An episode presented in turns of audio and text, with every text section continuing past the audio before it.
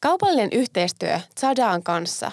Muutama viikko takaperin Zadaa julkaisi niiden uuden Zadaa Plus jäsenyyden kaikille second handin ystäville. Ja teillekin on saattanut tulla vastaan somessa tai vaikka Zadaan appin etusivuja tämä Zadaa Plus-konsepti, mutta siis mistä tässä on tarkalleen kyse? Eli Zara Plus on kuukausittainen jäsenyys Zadan alustalla ja mikäli siellä tulee shoppailtua tai myytyy paljon vaatteita, niin tämä on itse asiassa aika kannattava. Eli Zara Plus jäsenenä saat ilmaiset toimituskulut Suomen sisällä sekä myymisen näkökulmasta 30 prosenttia edullisemmat palvelumaksut, joista tienatun cashbackin voi käyttää Zadan alustalla yli 10 euro ostoksiin. Eli jos tulee paljon shoppailtua tai myytyy Zadassa, niin tämä jäsenyys kannattaa ehdottomasti tsekata. Muotipori. Faktoja muotialasta, fiiliksiä vaatekaudelta sovituskoppiin ja luksusliikkeestä pyykkipäivään. Studiossa Anna, Marika ja Tiina.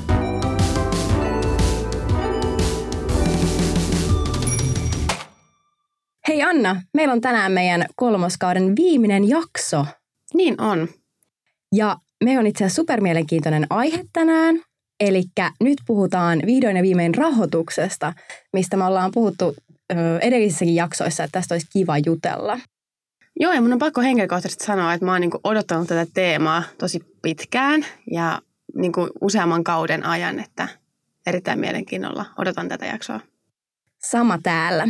Ja tosiaan rahoitusteemana ja puhutaan niin kuin vähän, vähän muotialan rahoitushaasteista ylipäätänsä, riskirahoituksesta. Ja meillä on täällä vieraana Veera Pietikäinen Voima Venturesilta. Tervetuloa Veera. Kiitos. Tosi mielenkiintoista päästä mukaan teidän muotipodiin. Mahtavaa. Haluatko kertoa ihan lyhyesti itsestäsi tai Voima Venturesista, mikä sun tausta on? Joo, mä oon sijoitusanalyytikkona Voima Venturesilla, joka on suomalainen pääomasijoitusrahasto – ja Voima Ventures on aloittanut 2019. Meillä on itse asiassa taustaa VTT eli Suomen tutkimuskeskuksen kanssa. Ja me ollaan keskitytty syöteknologian firmoihin, mikä on vähän ehkä tämmöinen epämääräinen termi, mutta me määritellään se itse tämmöisiksi tieteellisiksi innovaatioiksi ja ää, todella niin kuin disruptiivisiksi teknologioiksi. Ja me ollaan aikaisen vaiheen sijoittaja, eli me keskitytään usein ää, tiimeihin, jotka on – just lähtenyt kehittämään niiden ideaa tai sitten on jo ehkä jonkin vuoden tai kahden vuoden verran kehittänyt niiden yritystä.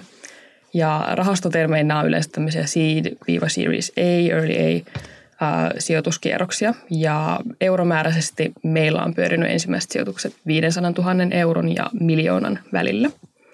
Ja meidän, meidän sijoitusfokus ei oikeastaan keskittynyt mihinkään tiettyyn toimialaan, eli me tehdään sijoituksia – lääketieteellisiin innovaatioihin, eltek-puolelle, energiapuolelle, uusiin materiaaleihin, uusiin ruokateknologioihin, eli periaatteessa mihin vaan, missä on syntynyt tämmöinen tieteellinen innovaatio. Ja tota, meidän rahaston koko, mistä me nyt tehdään vielä sijoituksia, on 45 miljoonaa. Ja sitten siinä päälle on semmoinen 15 miljoonan lisärahoitusrahasto niin sanotusti, joka niin kuin tähän saman portfolioon kytkettynä. Ja me ollaan toistaiseksi tehty 16 sijoitusta – josta 14 on ollut Suomeen ja sitten kaksi on ollut ulkomaille. Eli meillä on aika, aika kova fokus tähän Suomeen tässä rahastossa ja sitten ää, jonkin verran saadaan sijoittaa myös Eurooppaan Suomen ulkopuolelle. Hei, super mielenkiintoista kuulla voimasta vähän enemmän. Ja tässähän esimerkiksi mun mielestä kiva esimerkki tähän niin kuin muotialasta, niin te olette myös sijoittanut Infinity Fiberiin, eli tällaiseen niin kuin mikä on myös just ehkä tätä niin kuin voisi sanoa sitä niin kuin syväteknologiaa sit niin kuin muodin saralla. Joo. Eli tosiaan kun meillä on taustaa sieltä VTTltä, niin ää, me itse asiassa hallinnoidaan VTT Venturesin portfoliota. Eli VTT Ventures oli tämmöinen ää, pääomasijoitusrahasto, joka oli VTTn omistama. Ja he sijoitti pelkästään VTTllä syntyneisiin te- teknologisiin innovaatioihin. Ja Infinity Fiber on yksi näistä, ja se on edelleen siinä VTT Venturesin portfoliossa. Eli me periaatteessa – hallinnoidaan sitä sijoitusta, vaikka se omistajuus on edelleen VTT Venturesille. Okei, mielenkiintoista. Ja ehkä vielä tuosta just musta tuntuu, että meillä on aika paljon kuuntelijoita, ken, kenellä ehkä rahoitusskene ei ole kauhean tuttu, tai etenkään tämmöinen niin riskirahoituskene.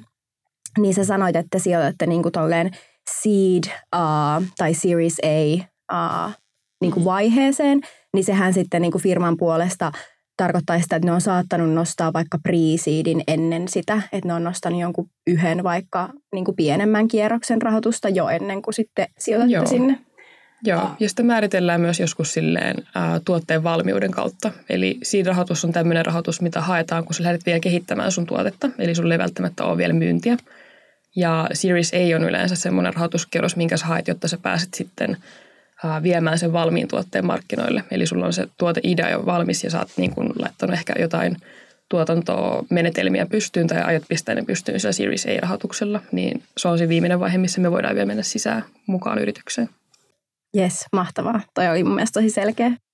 No hei sitten, jos me siirrytään puhumaan ihan siis muotialasta ja muotialan ehkä niin kuin rahoituksesta tai niistä haasteista, niin näet sä Veera itse, että muotialan on jotenkin haastavaa esimerkiksi nostaa rahoitusta. Musta tuntuu itse, että niin kuin muotialan startuppeja ei hirveästi näy niin kuin ylipäätänsä startup-skenessä, mutta onko siellä jotain selkeitä haasteita tai miksi se on vaikeaa sitten niille nostaa rahoitusta? Mä sanoisin, että siinä on ainakin kaksi asiaa, mitkä vaikuttaa siihen, että hakeeko muotialan startupit rahoitusta. Niin ensimmäinen on tietenkin just tämä määrä, mitä sä sanoit – että muotialan startupia on huomattavasti vähän, vähemmän kuin vaikka rahoitusalan fintech-yrityksiä tai sitten muita tällaisia niin kuin business to business sovelluspalveluita, mitä ollaan kehitetty. Niin se tietenkin näkyy sitten näissä rahoitustilastoissa, että sitä rahoitusta tulee vähemmän muotialan startupeille. Mutta sitten toinen on myös tämä, että mä luulen, että siinä on niin kuin samalla tavalla kuin monilla firmoilla niin vaikeuksia hakea rahoitusta, koska se on suhteellisen kilpailtu ala. On niin kuin aika paljon erilaisia yrityksiä muotialalla – ja siellä on ehkä vähän vähemmän semmoista niin kuin selkeää kilpailuetua esimerkiksi patentoidusta teknologiasta, että se voi olla enemmän semmoinen ää, niin kuin liiketoimintaidea, mikä on parempi kuin muilla ja sitä on vähän vaikeampi suojella ja se kilpailu on sen takia tosi, tosi tota kovaa. Mm, mm. Totta, totta. Joo, ja erityisesti toi, että ei, ei ainakaan itsellä tule mieleen, että sit just mitä olisi vaikka jotain sellaisia oikeasti patentoituja, niin ne ehkä on enemmän just jotain uut, uusia vaikka niinku tapaa valmistaa vaikka kuitua tai valmistaa materiaaleja. Uh, ja sitten se on aika pieni osa niin kuin muotialan startupeista ylipäätänsä. Ja sitten kans mulla itselläni tulee kans mieleen just semmoinen, että, että moni ehkä sitten muotialan firma tai startuppi, erityisesti jos ollaan niin kuin fyysisesti vaatteiden kanssa tekemisissä, niin on logistisesti ja sitten niin inventaarion osalta tosi raskaita. Ja tämä on ehkä semmoinen asia, mistä kanssa Anna puhuttiin – missä jaksossa se olikaan, kun käsiteltiin esimerkiksi tota It's Released uh, vuokrausfirmoja ja miksi, miksi he on epäonnistunut. Taisi olla pari jaksoa sitten, kun puhuttiin näistä erilaisista muotifirmoista, ketkä on sitten niinku epäonnistunut tai, uh, tai lopettanut toimintansa. Niin siellä just puhuttiin paljon siitä, että kun on, on tota noin, tosi raskaat logistiikkaketjut, paljon inventaarioa, mikä on aika yleistä muotifirmoille, niin onko tämä jotain semmoista, mikä ehkä vähän pelästyttää sijoittajia? Tai onko se semmoinen, että, että niinku se on kauheasti rahaa kiinni vaikka inventaariossa? Joo, se ainakin nostaa sitä vaatimustasoa, mitä sit oletetaan niiltä yrityksiltä esimerkiksi arvonluonnin suhteen. Ja se liittyy siihen, että kun se käyttöpääoma, eli raha sitoutuu sinne varastoon, niin sitä ei voida käyttää esimerkiksi kasvun rahoittamiseen. Eli sitten – jos vaikka vertaa kahta yritystä, joista molemmat saa miljoonan euron rahoituksen ja toisella niistä on tosi iso varasto, joka on arvoltaan 500 000, niin sen varaston pystyttäminen vaatii puolet siitä rahasta ja vain puolet voidaan käyttää sitten siihen kasvuun, esimerkiksi tota, myyntitiimin kasvattamiseen. Ja sitten jos se toinen firma ei tarvitse varastoa, niin se voi käyttää koko sen miljoonan kasvurahoittamiseen. Ja sitten tuosta tulee tavallaan se ero, että paljon se vaatii sijoittajilta sitten niin kuin, uh, rahoitusta tai muuta niin kuin, oletuksia siihen niin kuin omistajuuteen ja myöhempään rahojen palautumiseen niin sanotusti. Ja eikö toi sama päde vähän tämmöisten perinteisten vaatebrändien osalta siihen sieltä niin kuin tuotantotehtaiden osalta?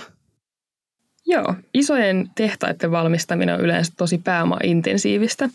Ja tämä voi karkottaa varsinkin semmoisia pienempiä rahastoja pois äh, yritysten, yritysten äh, sijoittajapuulista niin sanotusti, koska tota, ää, se matikka tavallaan näissä riskirahastoissa toimii niin, että sun pitää saada mahdollisimman hyvä tuotto niille rahoille, mitä sä oot sijoittanut siihen firmaan. Ja jos se firma joutuu keräämään tosi paljon rahoitusta sen matkan varrella ennen kuin sä myyt omistusosuuden pois siitä yrityksestä, niin sun pitää jokaisella kierroksella tavallaan puolustaa sitä sun omistusosuutta laittamalla lisää rahaa sisään siihen firmaan, koska muuten sitten sun omistusosuus pienenee siitä, jos joku toinen sijoittaa ja sä et itse sijoita samalla kierroksella. Ja tämä vaikuttaa sitten siihen, että mitä sä voit olettaa saava sille ää, ensimmäiselle sijoitukselle takaisin. Eli jos sanotaan, että sä oot tehnyt ää, aikaisen vaiheen sijoituksen siihen firmaan, ja sitten se firma sijoittaa siihen, ää, firma kerää vielä niin kuin monta kymmentä miljoonaa euroa lisää, ja se et enää osallistu niillä kierroksilla, niin sitten se yrityksen pitää olla ihan tajuttoman arvokas, että sä saat edes omat pois ää, sillä pienellä osu- osuudella, mikä sulla on jäänyt siitä aikaisen vaiheen sijoituksesta. Niinpä. Mm. Ja sittenhän just näissä tosi, jos rakennetaan vaikka jotain tehtaita tai ö, on ehkä silleen just hitaampaa se kasvu, niin silloinhan just tapahtuu se, että sit todennäköisesti nostetaan niin kuin tulevaisuudessa uusia rundeja ja, ja sitten siinä just tapahtuu tämä, mitä, mitä sanoit. Joo, ja sitten jos katsoo yritysten keskimääräisiä arvostuksia, eli minkä hintaiseksi ne ollaan hinnoiteltu, sitten jossain erilaisissa sijoitustilanteissa tai myynti, myyntitilanteissa, niin firmat, joilla on paljon tehtaita, jotka on tavallaan alkupäässä sitä tuotantoa, niin niiden arvostukset suhteessa niiden liikevaihtoon on matalempia verrattuna sitten firmoihin, jotka vaikka on perustunut verkkokaupan ja niillä on vähemmän, vähemmän sidottua käyttöpääomaa ja vähemmän äh, pääomaintensiivinen ylipäätään se niiden toiminta. No hei sit, Veera, minkälaiset firmat ylipäätänsä nostaa tällä hetkellä rahoitusta tai kenelle se on kaikista helpoin? Mihin, mihin menee tällä hetkellä eniten ehkä rahaa? Mä sanoisin, että tilastollisesti valtaosa rahoituksesta menee tällä hetkellä niin sanottuisiin uh, software as a service yrityksiin, eli firmat, jotka on kehittänyt jonkin so, jonkun sovelluksen joko kuluttajien tai yritysten käyttöön. Ja sen alle tietenkin mahtuu tosi paljon erilaisia toimialoja, mutta nyt aika paljon ollut nosteessa erilaiset esimerkiksi fintech-firmat ja muut yritykset, jotka jotenkin helpottaa kuluttajien – esimerkiksi ostokäyttäytymistä tai sitten ä, yritysten toimintaa.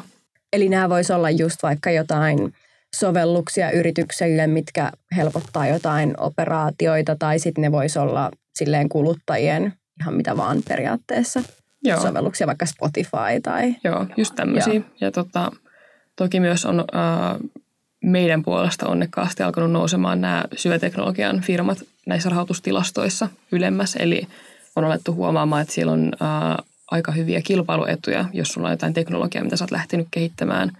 Ja yleensä ne ongelmat myös, mitä sä pystyt ratkaisemaan ää, näillä teknologioilla on niin kuin todella merkittäviä ja ni, ni, ne myös vaikuttaa sitten tavallaan sitä kautta näihin yritysten arvostuksiin. Eli ne on myös hyviä sijoituskohteita. Joo, okei. Okay. Ja Tämä tosiaan, noin mitä sanoit noista, että mitkä firmat ehkä niin kuin ylipäätänsä nostaa tällä hetkellä helpoiten rahoitusta, niin menee jotenkin myös yksi yhteen, että mitä muotimaailmassa tapahtuu. Mä tein vähän taustatutkimusta, että minkälaiset firmat esimerkiksi muotimaailmassa, niin kuin startupit, on nostanut rahoitusta viime vuosina.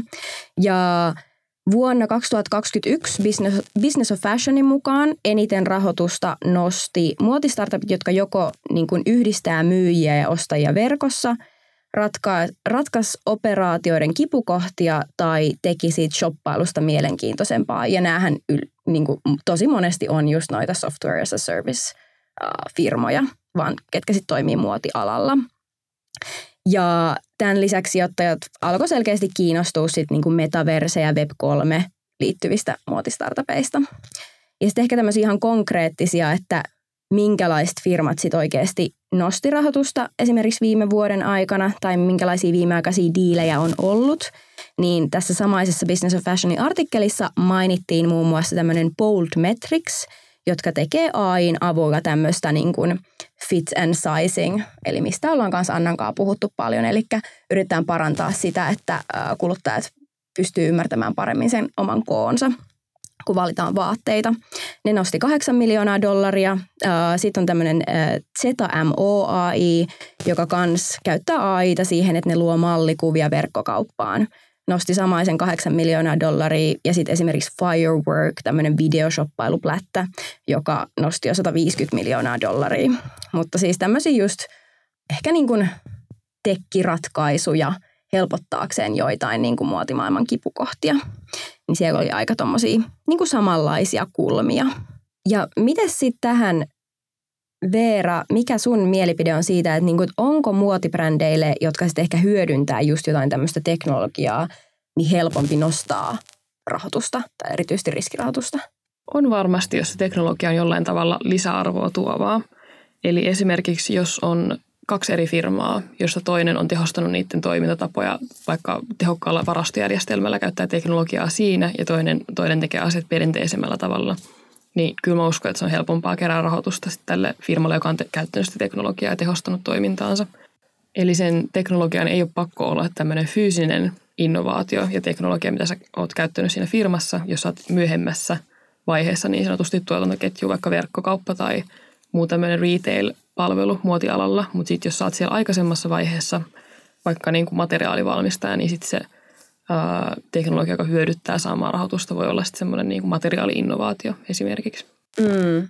Niin just, jos miettien jotain niin kuin muotistartuppiin, niin sen ei tarvi olla se, että nyt tehdään jotain uutta, välttämättä niin kuin uutta kuitua tai jotain niin kuin oikeasti niin kuin ns hardware, uh, fyysistä teknologiaa, vaan se voi olla just joku, niin kuin, mitä sanoit, niin kuin sinänsä ns. Niin kuin näkymätön teknologia, eli joku sinne softa, joka vaikka parantaa jotain. Joo, se ei pakko olla niin kuin, että sä oot itse keksinyt jonkun tosi disruptiivisen uuden teknologian. Se voi olla myös sitä, että sä osaat hyödyntää tosi kekseliästi olemassa olevia teknologioita siinä sun palvelussa tai hyödykkeessä, mitä sä myyt. Niinpä, kyllä. No hei, mua kiinnostaa myös kuulla, että minkä verran teille tulee kontaktointeja yleisesti ottaen niin muotialan startupeilta rahoitukseen liittyen ja miten sä itse näet, että kuinka paljon alan firmoja myös näkyy näissä VC-maailman tapahtumissa? Syväteknologiasijoittajille meille tulee ylivoimaisesti eniten kontaktointia sellaisilta muotialan firmoilta, joilla on joku tämmöinen materiaali-innovaatio, eli sieltä tuotannon alkupäästä. Mutta sitten tulee myös aika paljon näitä tämmöisiä niin sanotusti mahdollistavia teknologioita, mitkä voi olla esimerkiksi 3D, 3D-mallinnusta tai 3D-sovitusta, mitä on kehitetty jossain firmassa. Ja sitten yleensä näillä firmoilla kyllä toisaalta menee niin päin, että sitten nämä muotialan firmat on niiden asiakkaita, eli ne on tehnyt jonkun teknologian niille, mitä nämä muotialan firmat sitten niinku hyödyntää. Ja yleisesti startup-tapahtumissa mä sanoisin, että mä en ole ihan hirveän paljon nähnyt muotialan firmoja – lukuun ottamatta sitten näitä tosi isoja esimerkiksi Zalando, joka on aika usein ollut Slassissa täällä Suomessa. Mutta sitten ää, aika paljon on semmoisia B2B sovellusfirmoja, jotka liippaa aika läheltä muotialaa, eli ne voi olla sitten tämmöisiä verkkokauppa-alustoja, jotka palvelee myös muotialan firmoja. Okei, kiinnostavaa. Hei, mitä vinkkejä sä antaisit niin muotibrändeille, jotka olisi kiinnostuneita nostaa rahoitusta? Joo, jos katsoo ensin, että minkälaiset firmat nostaa helpoiten rahoitusta, niin myös muotialan startuppien kannattaa katsoa, että niillä on tota, kunnossa niiden tiimin kokoonpano, että niillä on kokenut tiimi siinä taustalla. Tän ei ole pakko olla sillä tavalla kokenut just sillä tietyllä toimialalla, missä nyt hän lähtee tekemään yritystä. Se voi olla myös aikaisempaa yrityskokemusta tai kokemusta siinä toiminnossa, missä tämä kyseinen tiimijäsen on siinä tiimissä. Joka tapauksessa semmoinen, joka niin kuin vakuuttaa sijoittajat siitä, että ne pystyy viemään ne suunnitelmat eteenpäin, mitä ne esittää näille sijoittajille. Sitten tota, sen idean täytyy olla tietenkin uniikki ja silloin pitää olla sellaista kilpailuetua, mikä on kestävää suhteessa kopiointiin vastaan. Eli jos on muita, muita startuppeja, jotka huomaa, että A, heinä on lähtenyt kehittämään tällaista tosi kiinnostavaa teknologiaa tai ää, palvelua, niin me halutaan kopioida tämä, niin se pitää olla jollain tavalla suojattu, että se kilpaileva firma esimerkiksi näe, miten te olette tehnyt sen. Ja sitten ää, sen kohdemarkkinan pitää olla iso ja aika nopeasti tavoitettavissa sille startupille – Eli kun suunnitellaan, että lähdetään hakemaan vahvaa kasvua tosi nopeasti ensimmäisten vuosien aikana, niin sen markkinan pitää olla hyvin määritelty ja olemassa oleva ja riittävän iso, jotta se firman, äh, firman kasvu on myös mahdollista sit sillä markkinalla. Et jos, on, jos on liian pieni markkina ja niis kohde, kohde yleisölle lähtee tekemään jotain hyödykettä, niin sit se voi, voi vaikeuttaa rahoituksen nostamista. Että sitten siinä ei sitä potentiaalia nostaa se yrityksen arvoa riittävästi. Ja sitten jos katsoo käytännön – asioita, mitä mä suosittelisin muotialan startupeille, niin yksi ihan ehdoton on se, että aloittaa sen rahoituksen keräämisen hyvissä ajoin.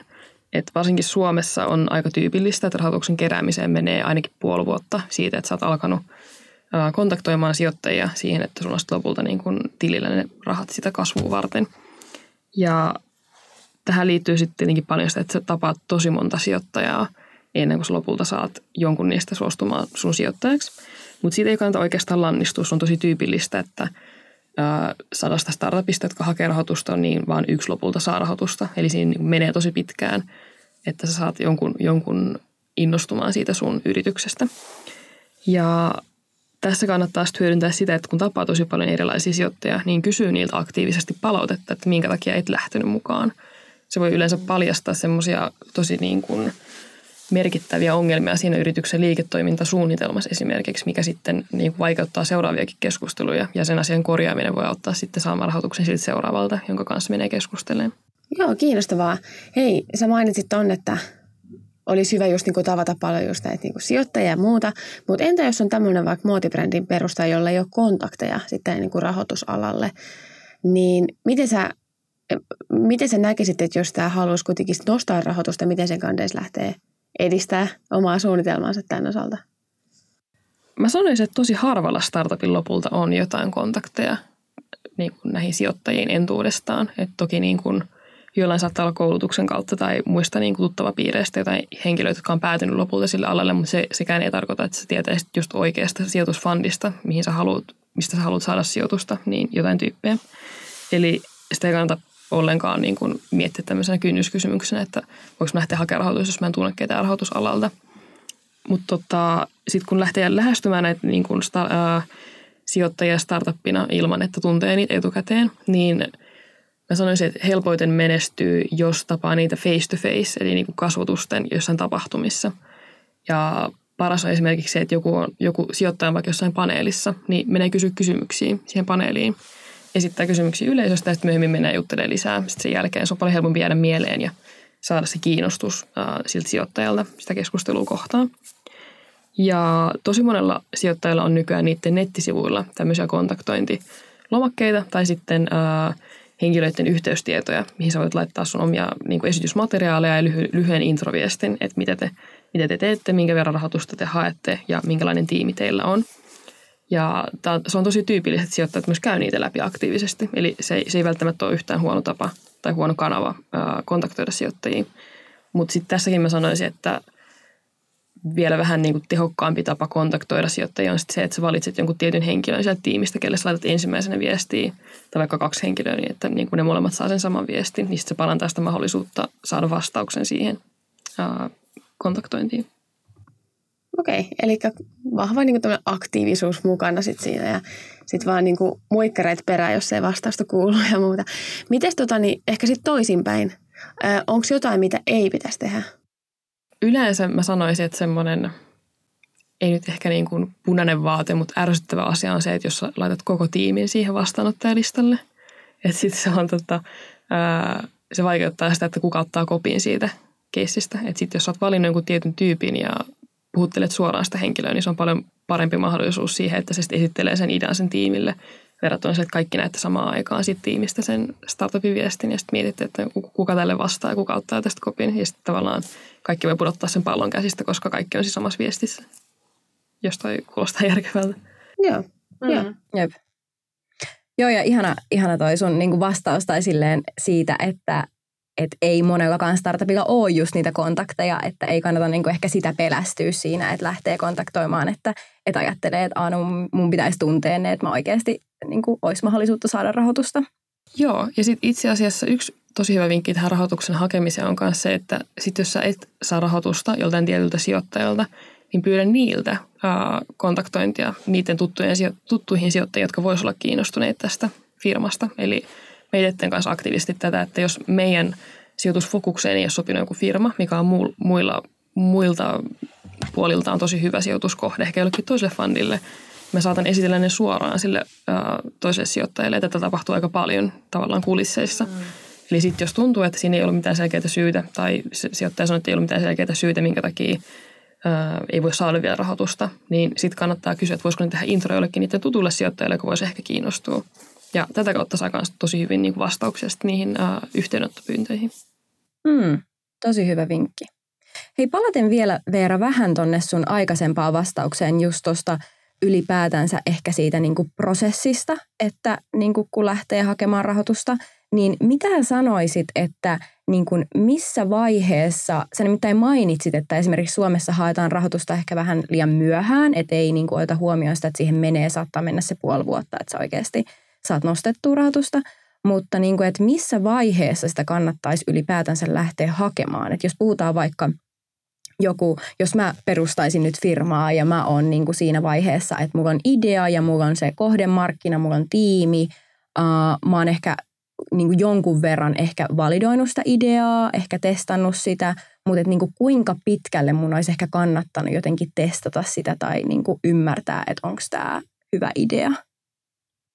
Se oman tuotteen tai palvelun kohderyhmä pitää olla kristallin kirkkaasti kyllä selkeä, kun lähtee hakemaan rahoitusta, että se helpottaa todella paljon sitä onnistumista. Eli yleisin syy, minkä takia ei haluta lähteä sijoittaja johonkin firmaan on se, että ne ei, ole, ne ei ole miettinyt tarpeeksi tarkkaan, että mihin ne haluaa lähteä viemään sitä niiden hyödykettä.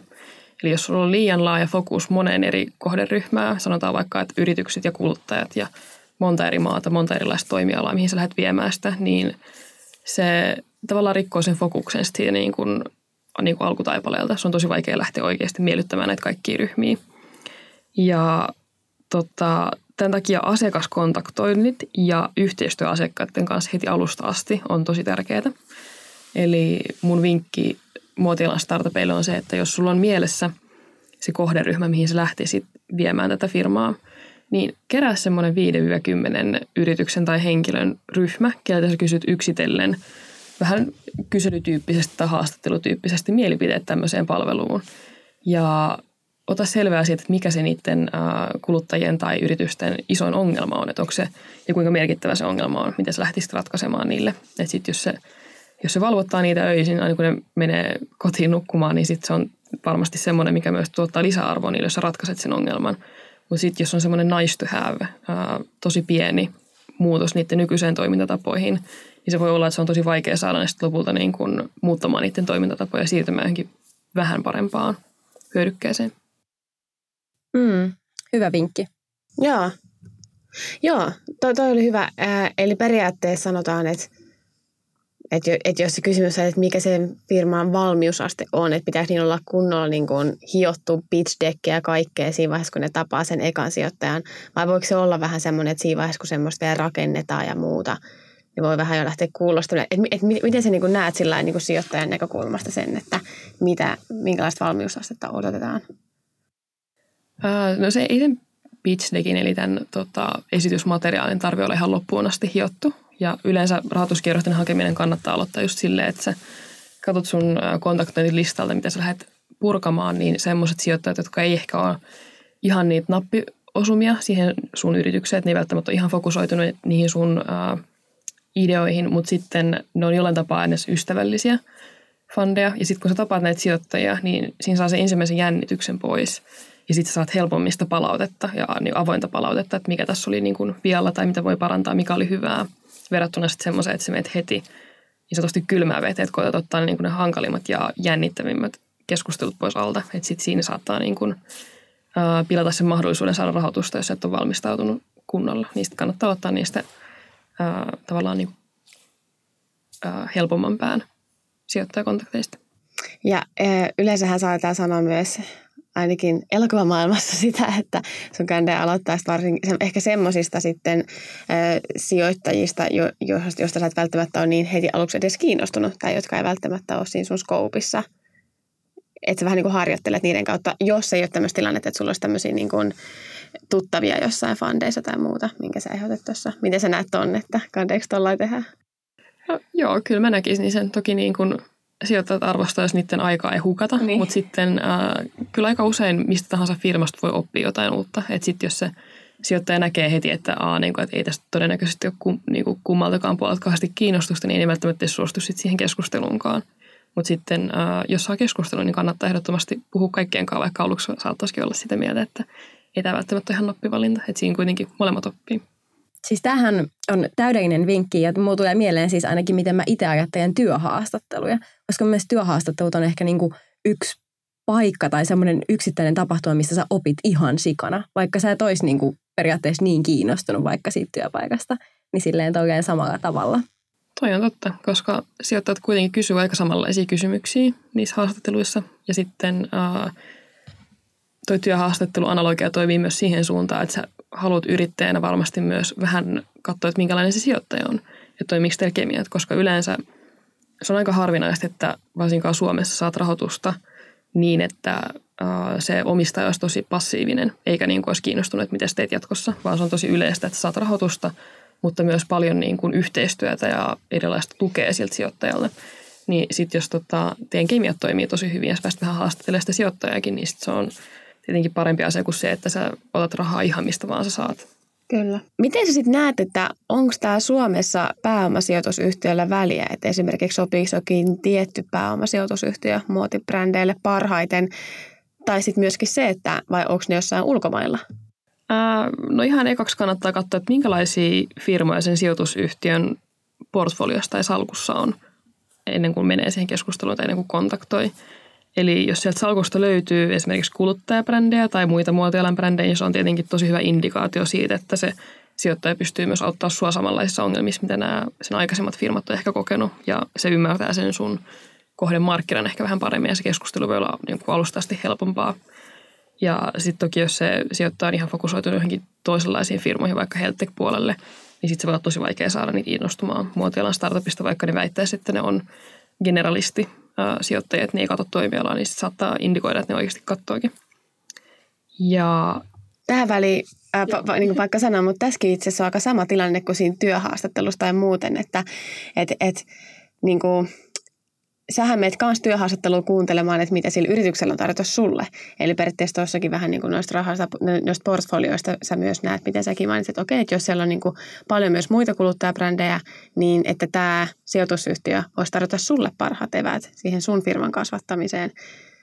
Että puoli ja toisin, niin kuin, että pystytte olemaan paras match.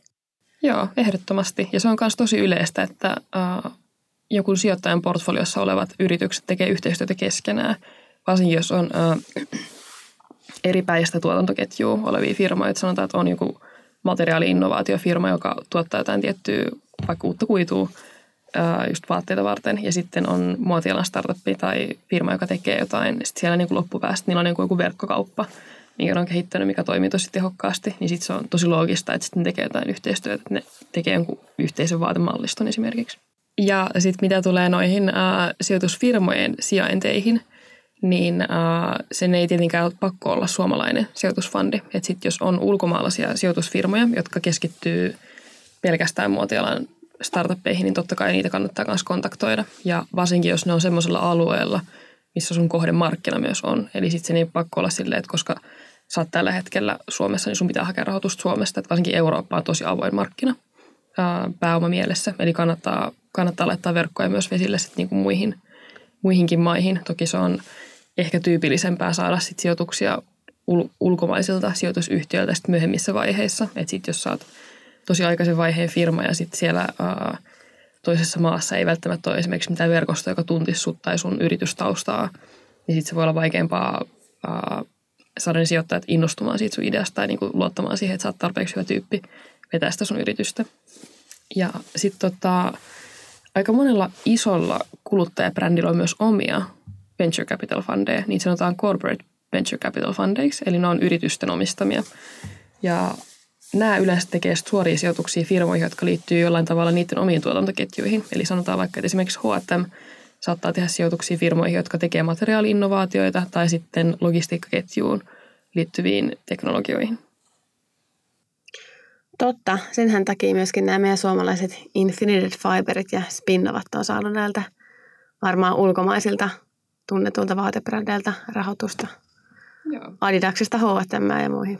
Joo, ja ne tämmöiset strategiset sijoittajat on yleensä tosi hyvin, varsinkin siinä myöhäisemmässä vaiheessa, jos sulla on tosi pääomaintensiivinen uh, se sun liikeidea. Eli kun me puhuttiin aikaisemmin tässä podcastissa niistä tehtaista ja miten paljon ne vaatii se rahoitusta, ja se voi olla vaikeampi pienille rahastoille, niin sitten uh, sitten taas tämmöiset niin kuin brändien omat rahastot saattaa olla tosi kiinnostuneita strategisena sijoituksina näistä tämmöisistä tehdas, tehdasprojekteista, koska yleensä ne tiimit on tosi innovatiivisia alkujaan näissä firmoissa.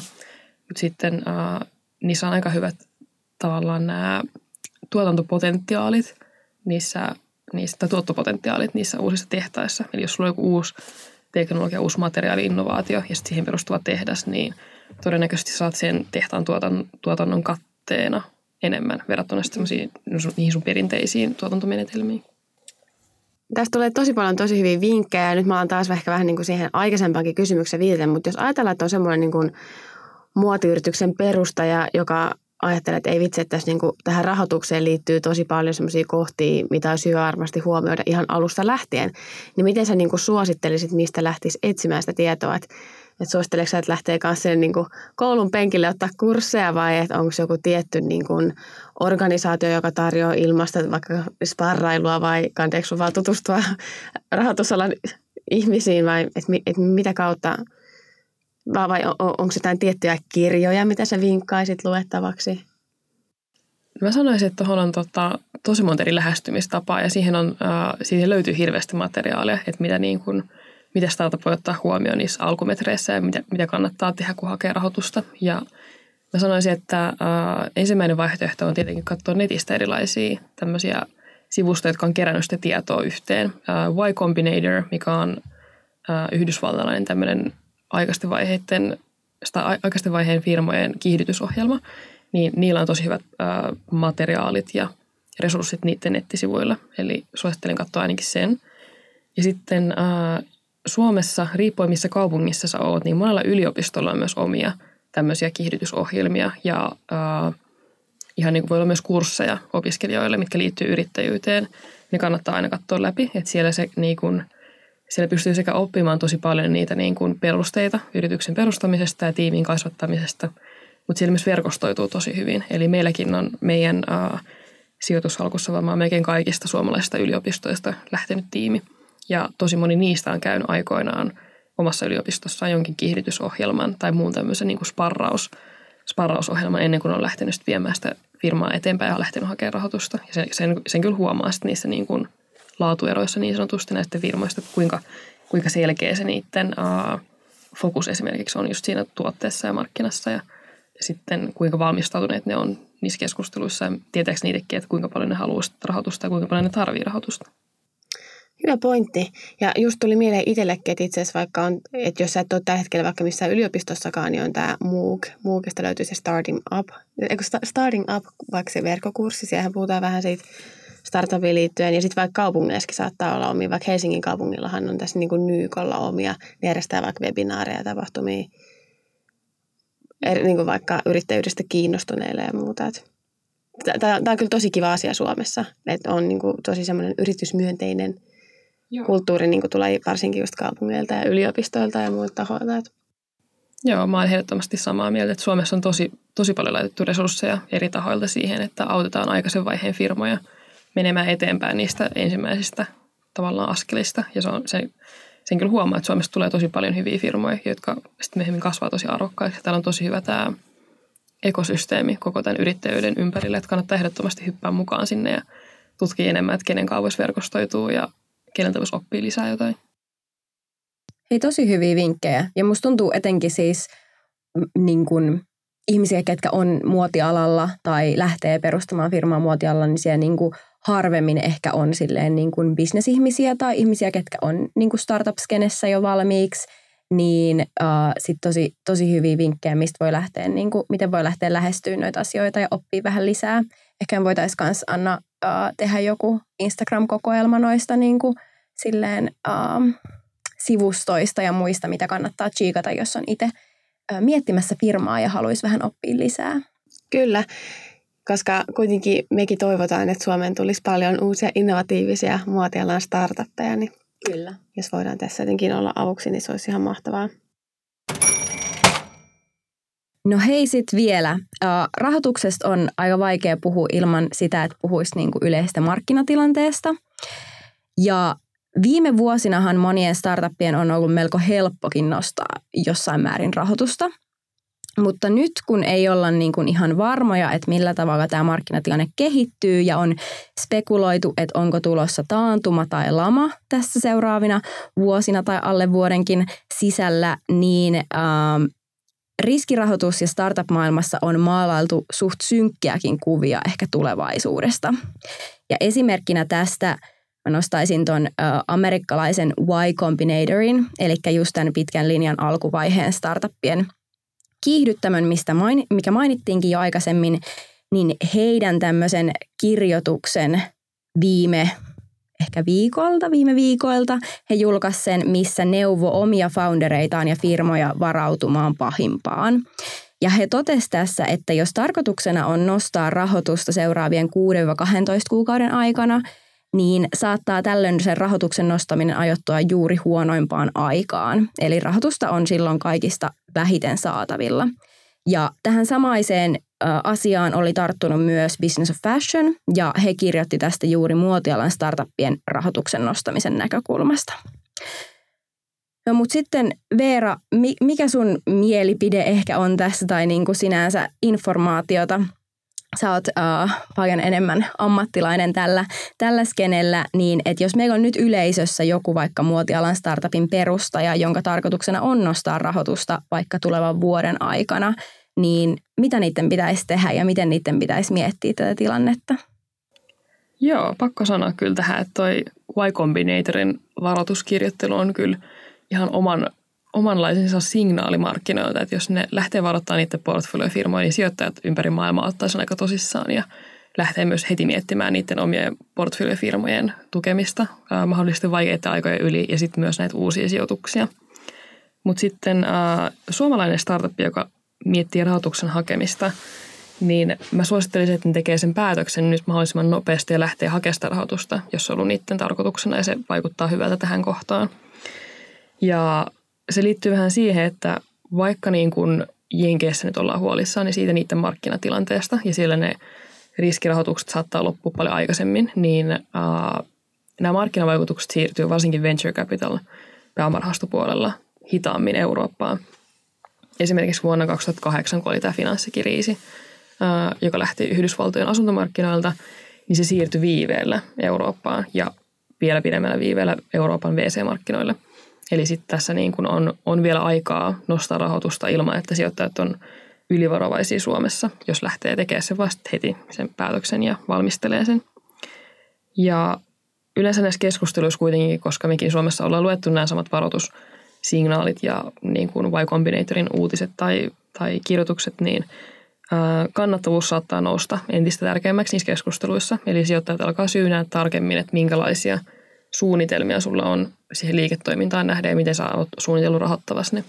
Eli sitten jos aikaisemmin on ollut helppo perustella, että sä tarvit tosi ison myyntitiimin tai sä pistät tosi paljon paukkuja markkinointiin, niin nyt sijoittajat saattaa olla skeptisempi sen suhteen, että tarvitset noin paljon rahaa just siihen toimintoon, että pystyt se niin kuin, äh, kiristämään tavallaan budjettia ja niin kuin tekemään asiat, asiat, asiat, asiat tehokkaammin. Ja sitten tota, on hyvä myös miettiä erilaisia skenaarioita, että sitten jos sä et saa sitä pääomarahoitusta sun yritykselle, niin mitä muita tapoja sä voit käyttää rahoittaaksesi sen yrityksen alkuvaiheen. Eli sitten ää, myynti nyt tietenkin on aika niin kuin perus ja paras tapa rahoittaa sun kasvua. Eli sä käytät sun myyntiä ja siitä tulee vaan katetuottoa siihen, että sä rahoitat sun ää, vaikka tuotantolinjan kasvattamista tai myyntipaikkojen määrän lisäämistä. Mutta jos se ei ole mahdollista, niin Tietenkin on erilaisia avustusrahoja ja kehitystukia, mitä Suomessakin voi hakea. Muun muassa Business Finland on tosi iso organisaatio. Niillä on monia erilaisia rahoitusinstrumentteja, mitä voi hakea alkuvaiheessa. Ne on yleensä myös tämmöisiä, mitä sun ei tarvitse maksaa takaisin. Eli ne on ihan puhtaasti tukirahoja. Osa on myös semmoisia, että ne yhdistää tukirahaa ja sitten lainaa. Eli se maksetaan jossain vaiheessa takaisin firman, firman puolesta. Eli nämä on semmoisia, mitä sä et takaa henkilökohtaisesti. Sitten ä, yritykset voi hakea myös pankkilainaa, mikä on ehkä vähän semmoinen mulle vieraampi asia, mutta siinäkin ehkä peukalosääntönä on se, että ei kannata välttämättä henkilökohtaisesti lähteä takaa yrityslainoja, ellei saa ihan varma siitä, että se lähtee toimimaan se liiketoiminta, koska sitten ää, tietenkin pankki tulee hakemaan aina omansa pois tavalla tai toisella, mutta sitten ää, jos sä pystyt yrityksen puolesta takaamaan sen pankkilainan, niin yleensä sun ehkä myyntikin on jo niin hyvä, että sä voisit jollain muulla tavalla rahoittaa sitä sun toimintaa. Ja sitten ehkä niin kuin Suomessa vähemmän tunnettu tapa tai vähemmän yleinen tapa on se, että sulla on perheenjäseniä tai äh, sukulaisia, ystäviä, jotka on varakkaita ja ne pystyy rahoittamaan riskisijoituksella näitä sun ensimmäisiä vaiheita. Niitä sanotaan yleensä enkelisijoituksiksi ja niitä tekee myös ihan niin kuin muut varakkaat ihmiset, jotka ei välttämättä tunne sua entuudestaan. Ne voi toimia. Että sit jos, sama, samalla tavalla, että sit jos sulla on – pääomasijoitusta vaikka venture capital fundilta tai enkelisijoittajalta, ja se firma sitten ajautuu ongelmiin eikä lähdekään koskaan lentoon, niin pääomarahoitus on aina semmoista, mitä yrittäjä ei maksa henkilökohtaisesti takaisin, ellei sitä erikseen jossain sopimuksessa jostain syystä määritelty, niin että sä suostut sen maksaa vähän niin kuin pääomalainana. Mutta yleensä se menee niin, että jos vaikka me sijoittajana huomataan, että firma menee huonommin, me ollaan annettu pääomarahoitusta heille ja sitten näyttää sieltä, että ne ei tule selviämään, niin yleensä sitten niin kuin lähdetään myymään sitä yritystä. Eli vaikka sulla ei olisi mitään myyntiä, niin sulla saattaa olla hyvä tiimi tai jotain ehkä patentteja tai muuta tämmöistä niin kuin, jo kertynyttä tietoa ja arvokasta taitoa siellä sun firmassa, mikä voidaan myydä isommalle firmalle esimerkiksi. Ja sitä kautta sitten niin nämä pääomasijoittajat voi ottaa omansa pois, ja jos on jotain yrityslainoja, niin sitten ne voidaan maksaa pois. Hmm. Mun mielestä tuossa tuli aika monta, montakin hyvää vinkkiä, ja mä haluaisin vielä nostaa just tuon, mitä, mitä puhuit just siitä ehkä niin kuin, erityisesti jos menee vaikka niin kuin pankkilainaa nostamaan, ja sitten miettii sitä, että no takaako sen itse vai, vai takaako yritys sen, ja mun mielestä toi on, koska mä oon ainakin, äh, voin kyllä allekirjoittaa semmoisen, että mulla on kyllä nuoresta pitäen niin kuin maalattu aina silleen perheen osalta, että yrittäminen ei kannata, että saatat menettää kaiken sun omaisuuden ja tämähän tulee siitä, että sä perustat yrityksen, sä menet hakee pankkilainaa ja sä takaat sen itse omalla henkilökohtaisella omaisuudella, vaikka omalla talolla tai jotain ja sitten tulee, tulee lama ja sitten se pankki haluaa omat takansa, eli ne ottaa sun asunnon kun sä et pysty sitä maksaa. Eli mun mielestä oli hyvä pointti, että nyt kun esimerkiksi puhutaan riskirahoituksesta, niin se on aika erilainen se rahoitus siinä. Joo, ja sitten esimerkiksi Business Finlandin myöntämissä lainoissa taitaa kaikissa, ellei suurimmassa osassa ainakin, olla Finvera eli valtion takaus. Mm. Ja tämä tarkoittaa sitä, että yritys, yritys tietenkin on vastuussa omista lainoistaan, mutta se yrittäjän vastuu menee pois, että pankit mun ymmärtääkseni aika usein vaatii sitä, että sulla on jotain – esimerkiksi ää, kiinteistöjä tai asunto-osakkeita, mitä sä kiinnität sitä yrityslainaa vastaan. Ja sehän nyt oli yleisin tapa menettää sun niin kuin, ää, yksityistä omaisuutta silloin 90-luvun lamassa Suomessa, kun tuli tämä mm. niin sanottu devalvaatio ja asuntokupla puhkesi Helsingissä ja ympäri Suomea ja sitten ää, yritykset alkoi mennä konkkaan, koska oli ollut lainoja myös eri, eri valuutoissa, mikä vaikutti siihen – tavallaan markan, markan arvon tippumiseen, niin sitten moni oli, moni oli taannut siihen aikaan, kun se tuntui vielä turvallisemmalta, niin ä, yrityksen lainoja henkilökohtaisesti ja sitten siitä tuli tosi iso konkurssialto. Eli periaatteessa onko tämä niinku riskirahoitus sille yrittäjälle kuitenkin ja sille perustajatiimille kaikista se turvallisin vaihtoehto siinä mielessä, että te otatte sitten sen riskin yhdessä sen sijoitusyhtiön kanssa. Että mitä sitten, jos käykin niin, että okei, nyt on rahat käytetty, ne on loppu, ei saada enempää rahaa – niin tuleeko niin kuin helpommin, tätä, että et, et miten näitä tilanteita sitten käsitellään sen sijoitusyhtiön kanssa, että pitääkö sitä tilannetta, varmasti pitää jännittää, mutta miten, sen, miten sen näet sitten? Joo mä, joo, mä näkisin ainakin, siis toi ensimmäinen pointti, että se on niinku tavallaan turvallisempaa yrittäjälle, niin mä oon siitä samaa mieltä, että tota, oikeastaan kaikki syöttäjät näkee unansa aika monta kertaa niitä konkursseja, että se ei ole, niin kuin, se ei ole niille niin kuin kauhean ihmeellinen asia. Toki se on niin kuin aina iso asia tiimille, ja siihen niin kuin liittyy yleensä paljon semmoisia vaikeita keskusteluita ja tämän takia taas painottuu se, että sulla pitää olla hyvä kemia sen ja yhteistyökyky sen sun sijoittajan kanssa. Että sitten jos te olette ollut aina vähän ehkä niin kuin eri aaltopituudella, niin varsinkin tämmöisessä kriisitilanteessa voi tuntua tosi vaikealta sitten käydä niitä vaikeita keskusteluita. Ja sitten tota, epäonnistumista ei kannata pelkää. Että se on tosi yleistä, että menestyneet yrittäjät on ää, yli 40-vuotiaita ja ne on tehnyt jo muutaman yrityksen siitä ennen kuin ne on tehnyt sen parhaiten menestyvän firman. Ja se ei todellakaan tarkoita sitä, että ne on aina myynyt tosi isolla voitolla ne aikaisemmat firmat, vaan se on todennäköisempää, että ne on tehnyt konkursseja. Koska yleensä konkurssista oppii todella paljon ja sitten äh, se myös vähän niin kuin kasvattaa semmoista business-intohimoa niin sanotusti. Eli jos, jos sä konkurssin jälkeen haluat olla vieläkin yrittäjänä, niin sitten sä oot aika niin kuin kova tyyppi ja sitä varmasti arvostetaan.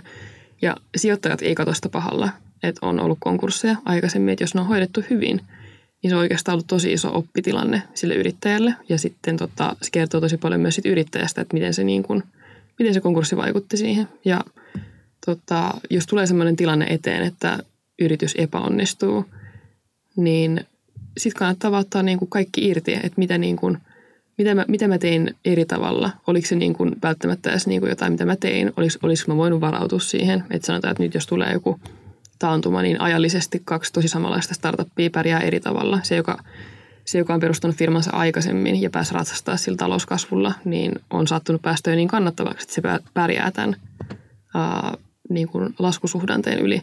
Mutta sitten taas firma, joka on nyt aloittamassa, niin se voi olla vähän vaikeampaa ja sitten se konkurssi voi olla vääjäämätön, mutta siinä oppii tosi paljon. Ja ei se niin kuin, ei kannata pelkästään yrittämistä, sitä yrittäjyys on. Tosi hyvä vinkki. Toi on just noin. Kyllä.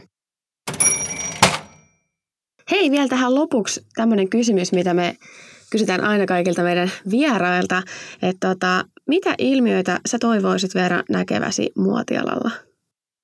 Mä haluaisin nähdä vielä lisää erilaisia materiaaliinnovaatioita ja prosessiinnovaatioita, jotka liittyy materiaalitehokkuuteen siellä tuotannon alkupäässä. Että vaikka nämä on yleensä semmoisia, mitä venture capital-rahastot ei välttämättä tykkää niin kuin sijoituksena käyttää, niin tota, ne on tosi mielenkiintoisia niin kuin tulevaisuuden kannalta ja niin kuin yleisesti niin kuin kestävän kehityksen kannalta. Että ne on niin kuin henkilökohtaisesti mun mielestä mielenkiintoisia.